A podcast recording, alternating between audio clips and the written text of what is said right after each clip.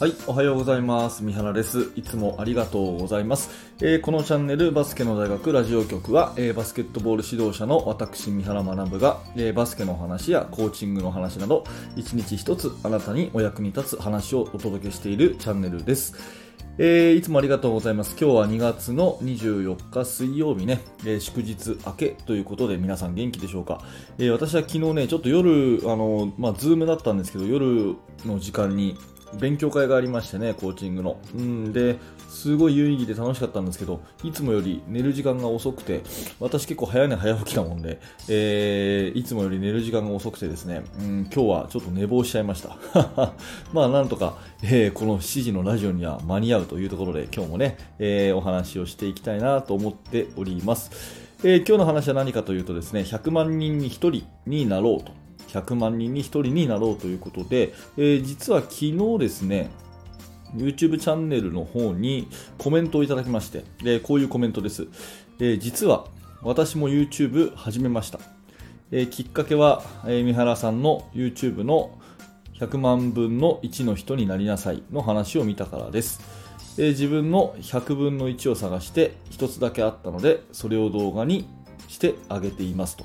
いうコメントいただきました。ね、本当にありがとうございます。YouTube をね、始められたということで、まあ、ぜひね、えー、頑張っていただきたいなと思うんですが、まあ、ちょっとこの話、昔ね、えー、私がメインチャンネルの方でした話なんですけども、まあ、今日はこれをね、えー、復習というか、深掘りというかしたいなと思っていて、もともとはですね、藤原和弘さんという、まあ、有名な教育家、元、あの、ね、中学校の校長先生でいろいろこう教育界に革命を起こしたような、えー、藤原和弘さんですね。講演家でもあり、えー、著者でもある、えー、藤原さんの本を読んで私は知った話なんですね、えー、10年後君に仕事はあるのかっていうそういうタイトルの、え3年ぐらい前かなに出された本を、まあ、読んであなるほどと思ってですね、それをまあ自分なりに、えー、解釈をして YouTube で発信したものを、まあ、あの冒頭申し上げたコメントをくださった方はキャッチしてくれたということですが、まあ、その藤原さんの本ね、え、この動画の説明欄のところに一応リンク貼っておきますが、え、10年後君に仕事あるのかっていう、まあ、この内容がですね、めちゃめちゃ私は共感できたんで、え、そういったところの話なんですね。え、で、要は100万人に1人ってすごいじゃないですか。すごいじゃないですかっていうか本当に100万人に1人でどうやってなるのっていう感じですけど、まあ、藤原さんが言うにですね100人に1人だったら何かしらみんな人は持っているはずだと、まあ、頑張ればなれるはずだと。見つけられるはずだと。100人に1人だったら。で100人に1人を3つ掛け合わせればそれは100万分の1になれるんだよっていう話なんですね、うん、100人に1人を3つ掛け合わせる。例えば昔からねアーティストはいたと。アーティスト。あの芸術家はいたと。で昔から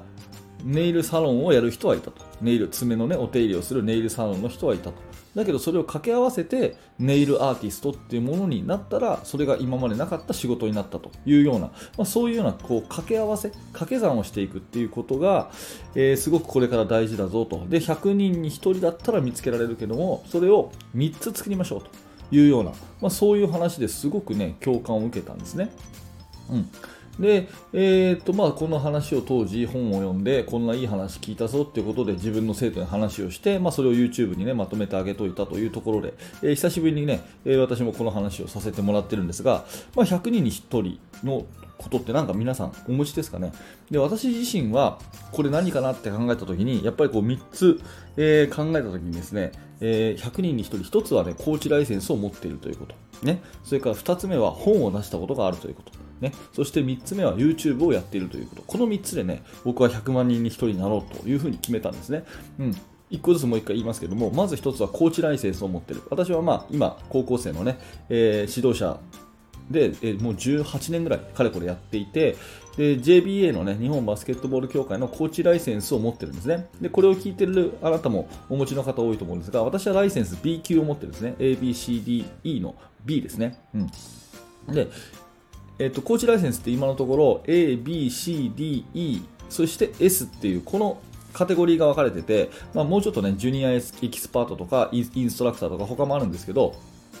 一般的にこう階層構造になってるのは SABCDE。ってあるんですね。で、えっ、と、CDE、C 級までは、あの、まあ、自分が取ろうと思って手続きを踏めば取れるというライセンス。なのに対して、えっ、と、B、A、S はですね、えーと、その各団体の推薦が必要なんで誰でも取れるわけじゃないんですね。で、えーと、ざっくり言うと B っていうのは都道府県の選抜チームをあのコーチするような人が B で、えーと、A 級はあの日本代表をのスタッフになるような人が A 級。そして S は、えー、とちょっとこれは少し別で、えー、これは B リーグのあのスタッフになる人ですね。そういうような、えー、階層構造になっていて、えーと、C 級までは自分自身が取りたいと思った人は取れると。いうところで、まずは私は大学を出てすぐに、C 級を取って、で、ずっと活動していくときにいろんな選抜チームとかやらせてもらって、協会の方から声をかけてもらって、えー、5年ぐらい前かなに B 級を取って、たと。で、まあ、そのうち A 級、S 級と取りたいなというふうに思ってるんですけども、まあ、そういう、えっ、ー、と、B 級ぐらいになるとですね、まあ、100人に1人かどうかわかんないですけど、かなり持ってる人って少ないんですよ。うん。かなり持ってる人少ないですね。私の身の回りにも本当数人ぐらいしか、うんまあ、毎年ね、えー、各都道府県で数名しかこうライセンス発行されないそういうところなんで、まあ、それ一つ持ってるっていうところで、100人に1人かどうか厳密には分かんないですけど、まあ、そういうイメージ、うん、だからこういうちゃんとしたライセンスを持っているっていう、そういうところが、まあ、自分としては1つあるわけですね。うん、これが1つ目。で2つ目は100分の1は、これ、えー、と本を出したことがあるっていうことで、えー、まあうん、これをお聞きの方でですね本を出された経験ある方っていうのはそんなに多くないと思うんですよ、正直。で私、ラッキーだったのは大学時代に、えー、ずっと一緒にいた恩師の方がですね倉石修さんという方で、まあ、この方は非常に有名な、ね、バスケットボール界では、まあ、いわゆる情報発信のあの第一人者みたいなもんで SNS とか YouTube とかなかった時代に NHK のテレビに出てね NBA の解説したとか雑誌の連載したとか本出したとかっていうのを誰よりもね、えー、やってた人で、今でも本出してます。倉石治さんですね。で、倉石先生と一緒にずっと過ごしてたので、私が大学院に行った時に、倉石さんと2人でね、何冊だろう？10冊ぐらい出したんですね。うん。まあ、一大学院生がですね、うんと10冊ぐらい一緒に本を出すっていうのまあ、なかなかないですよね。だから、アマゾンで検索すると、アマゾンで三原学で検索すると、今でも、あの、倉井さんと一緒にやったですね、えー、まあ、主に海外の翻訳の本なんですけども、2人で手掛けた本が10冊以上並んでるということがあります。うん。だから本を出した経験というのはなかなかないなと思って、で、私が1人でこういうふうにや情報発信していても、今は Amazon のね、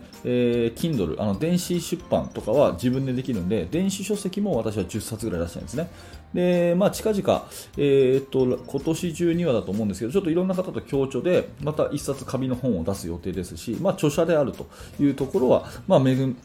り合わせがあって私なりにやっているということで、これも100分の1かなと。で、最後は YouTube ですね。まあ、これももう、あの、言うまでもなくやってる人少ないですよね。だから、えー、まあ、YouTube 見てる人はいるけれども、情報発信をする人は少ない。で、特にバスケの、えー、指導者がですね、こうやって毎日のように発信してるっていうのは、ほとんど日本でまだいないんじゃないかなということで、えー、私は、まあ、そこでポジションを取っているというところでね、まあ、自分なりにできることをやってみて気がついたら、まあ、ライセンスがあって、本出したことがあって、まあ、YouTube できてるというところで、えー、まあ、そういうところを掛け合わせて、まあ、自分は100万人に1人になりたいなというふうに思ってますということなんですね。まあ、なので皆さんもまずですね、100分の1を作ってみるということは大事ですよね。うん、で、あのー、まあ、選手、生徒にもですね、同じように必ずあなたも他の人とね、同じように何らかの分野で優れてるから、まあ、100人に1人というのをまず作ってみようよと。何でもいいから作ってみようよと。でそれをどんどんね、えー、掛け合わせていって、まあ、10年に 1,